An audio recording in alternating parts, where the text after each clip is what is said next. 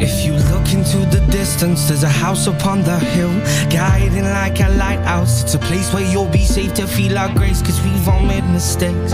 If you've lost your way, I will leave the light on. What is up, guys? This is Harrison Schertzinger, and welcome to the Change University podcast, where our curriculum is you.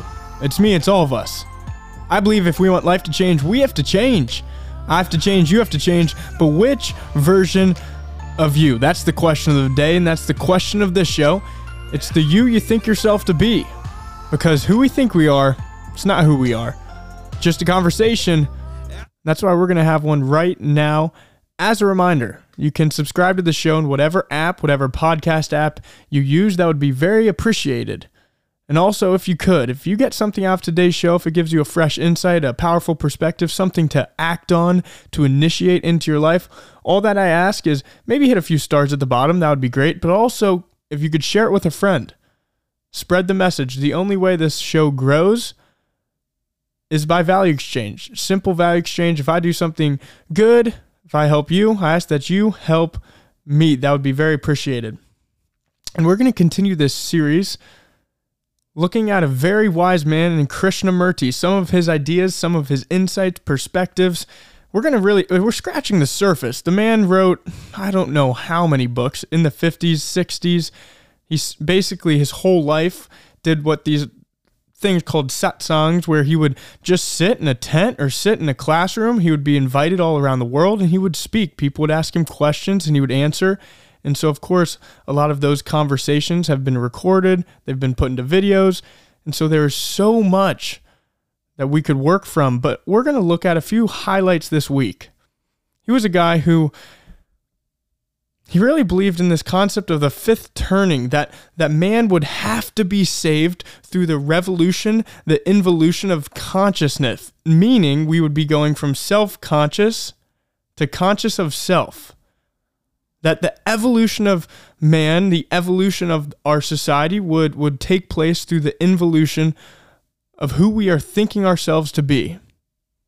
And so that is a huge concept, but really it boiled down to just constantly being in an internal revolt. Not seeking for more, but but knowing there is more. And that's subtly what we're looking at today. This verbatim concept or the, the quote is this this creative discontent. That creativeness, it has roots in the initiative which comes into being only when there is deep discontent. I'm sure you've felt this in your life. I know I absolutely have. This quote hit me pretty hard because it almost put this this clear string through all the moments in my life where I made a huge jump in progress. Where I was incredibly discontent. I was deeply discontent. This creative initiative. It's not coming from a moment of judgment, of guilt, of shame, but a moment of being discontent. I know there's more, and I don't want to tolerate this anymore.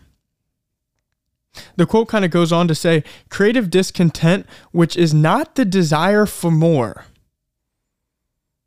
That's the key. It's not a movement or a manipulation to get something. It's the knowing that the way it is right now is not the way it has to be. The way it is right now is not the way I want it. And so we circle back around quickly to to look at this this creative initiative. That's what we all want in our life, I believe.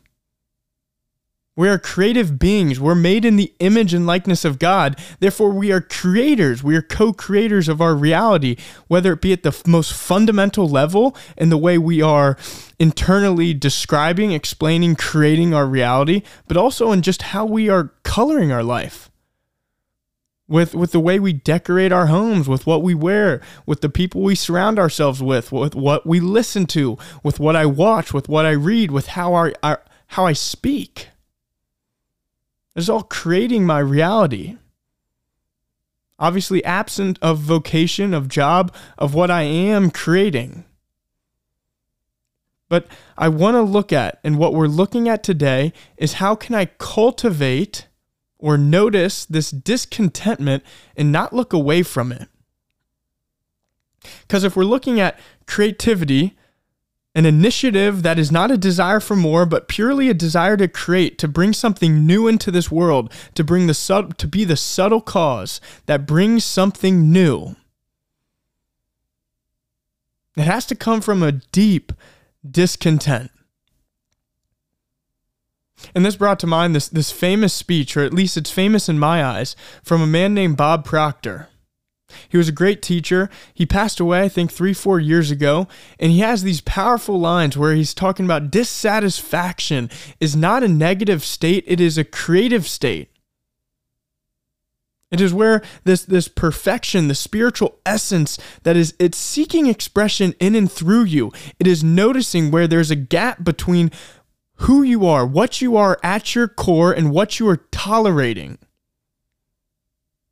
And that's something to sit with. This dissatisfaction, this discontentment is the perfection, the spiritual essence seeking expression in and through you, where the gap between what you're tolerating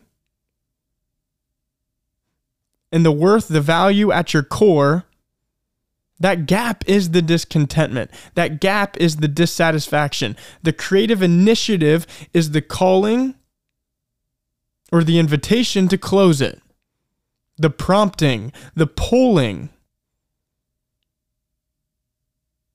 And so, of course, I want to reflect into my life on where, where am I discontent?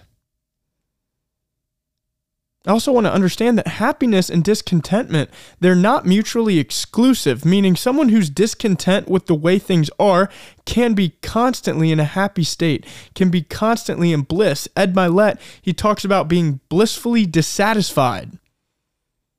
Meaning I'm understanding the beauty, the joy, the the, the calling, the honor, the reverence of what it means to just be a living being, that life itself, the just being a person has a bliss to it, has a joy to it. At its core is fun. It's an adventure, it's exploration. We're constantly curious. But then I almost want to constantly be dissatisfied knowing that where I am right now doesn't have to be where I'm always going to be. And Ed Mylett, this is a businessman who again almost climbed out of the trenches, who was who's very poor, who whose power got shut off, water got shut off. But he's now he's worth 600 700 million dollars. He he has his own island and he's lived through that basically one saying to be blissfully dissatisfied. To be constantly measuring where you are to where you want to be and taking this creative initiative to close that gap, this discontentment. And so if we think that happiness and discontentment are at odds, obviously we're going to lean away from lean away from it. And so we want to see it doesn't have to be that way. The other thing, the main point is this. In order for me to use this, as I was reading, as I was reflecting, as I started to see when in my life I initiated this, I saw the absence, the, the necessary absence of judgment when I make a mistake, when I see where things have slid or declined to, I cannot I cannot judge myself for it. I cannot beat myself up and start to become my own worst enemy. When I made mistakes, what what gave me the power, the empowering state, the creative initiative was this discontentment that came immediately after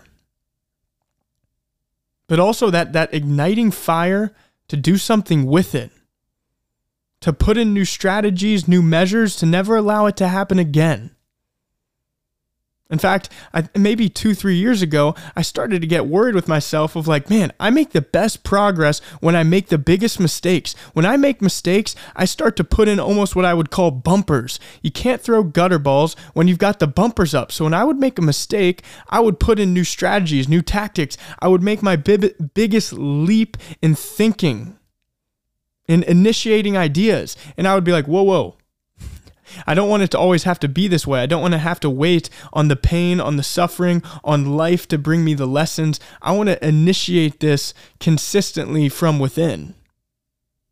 And that's this constant discontentment with the way things are, not meaning I am I am upset, that I'm unhappy.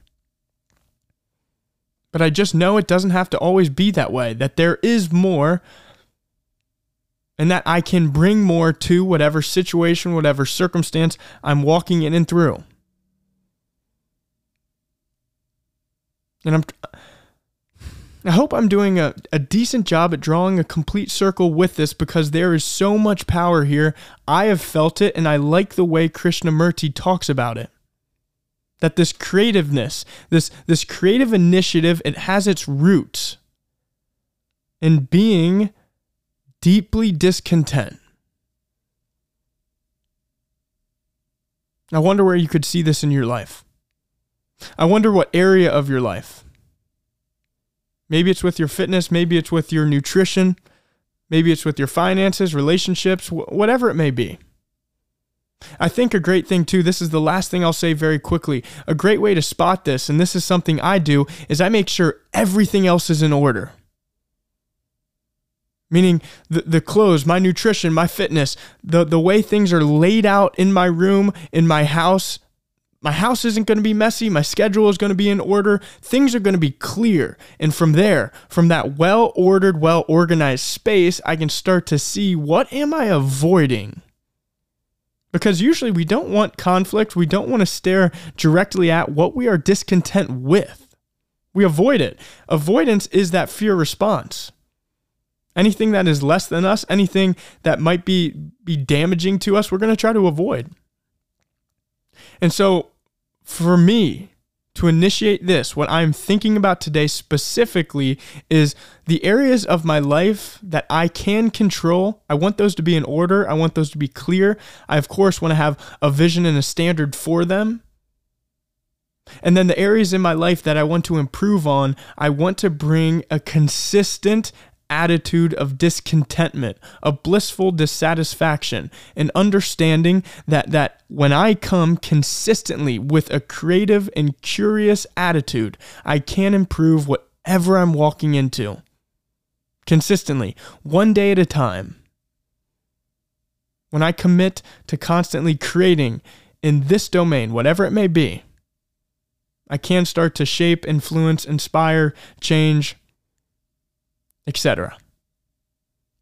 And so I wonder where in your life, or if you can start in your life to apply this steady discontentment, this creative initiative that can only come from a deep discontentment. That how I'm living right now is far below, far below who I am. That's what I'm thinking about today. This this message it definitely had some magnitude and it was a it was a tough one, I think, to draw full circle on, but I hope you can get a, I hope you saw a glimpse of it.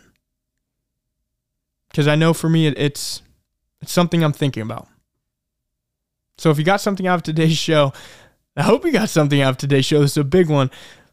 This was a big one. And uh, if you did, I ask that you pay the fee or pray for me. But most importantly, I ask that you try to apply it to your life. You try to initiate it and being a living example of it so we can raise the standard for what it means to be human. So pay the fee or pray for me. Either way, I'm praying for you. God bless you, my friend. Have a great day. Be powerful and live on purpose.